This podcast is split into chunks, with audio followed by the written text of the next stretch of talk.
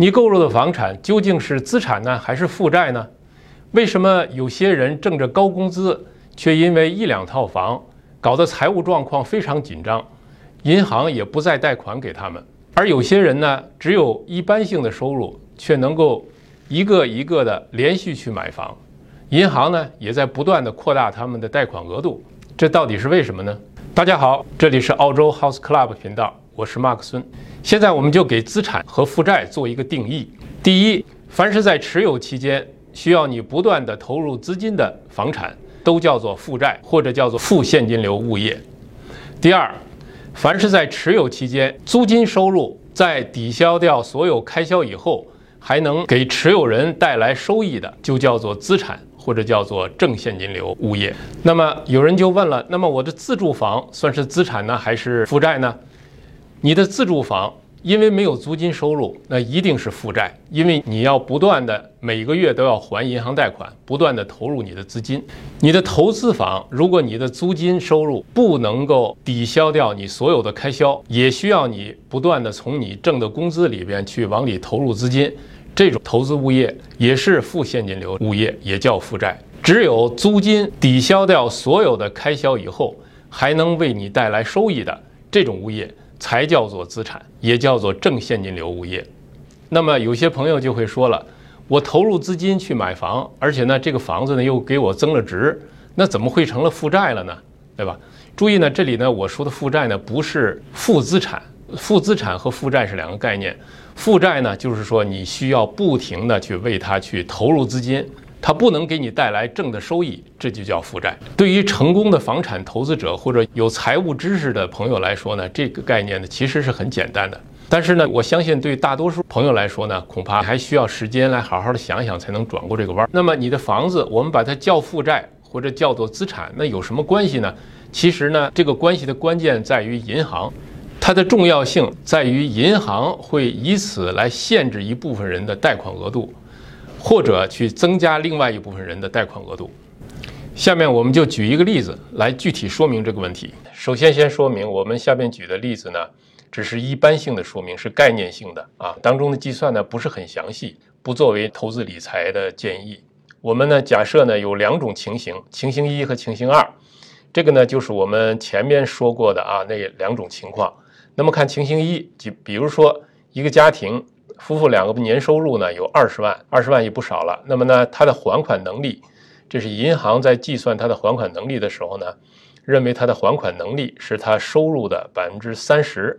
那么他的还款能力呢就是六万。假设他们买了一个一百五十万的房子，百分之二十首付，呃，贷款一百二十万，银行利率百分之三，三十年还清，连本带息，对吧？这个是一个比较典型的自住房的一个方式，对吧？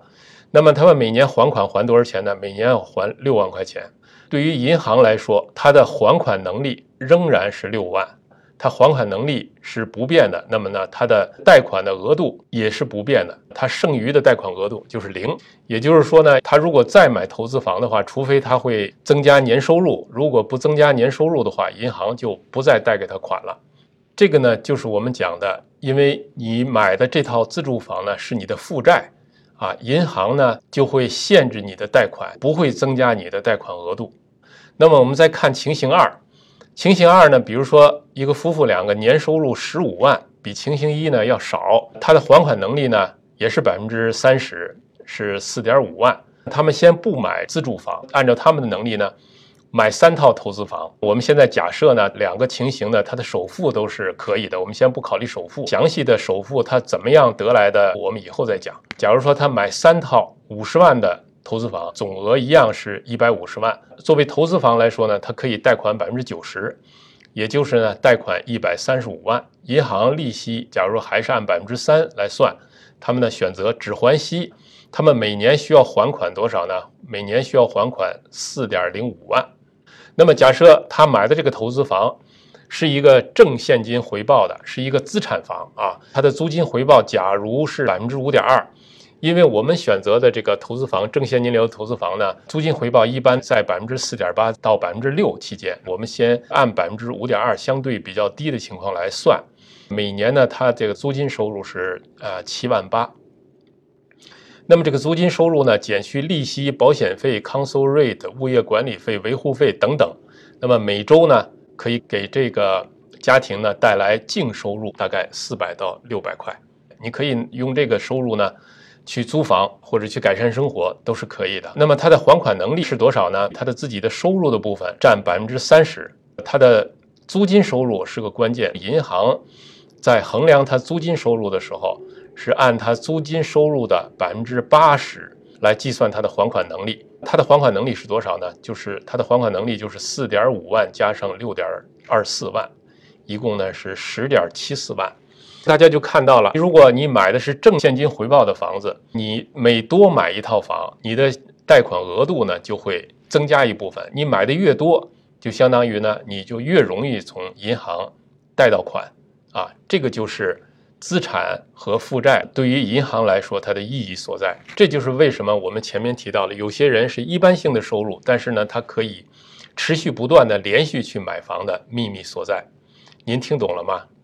啊，这期节目就到这儿，谢谢大家观看，再见。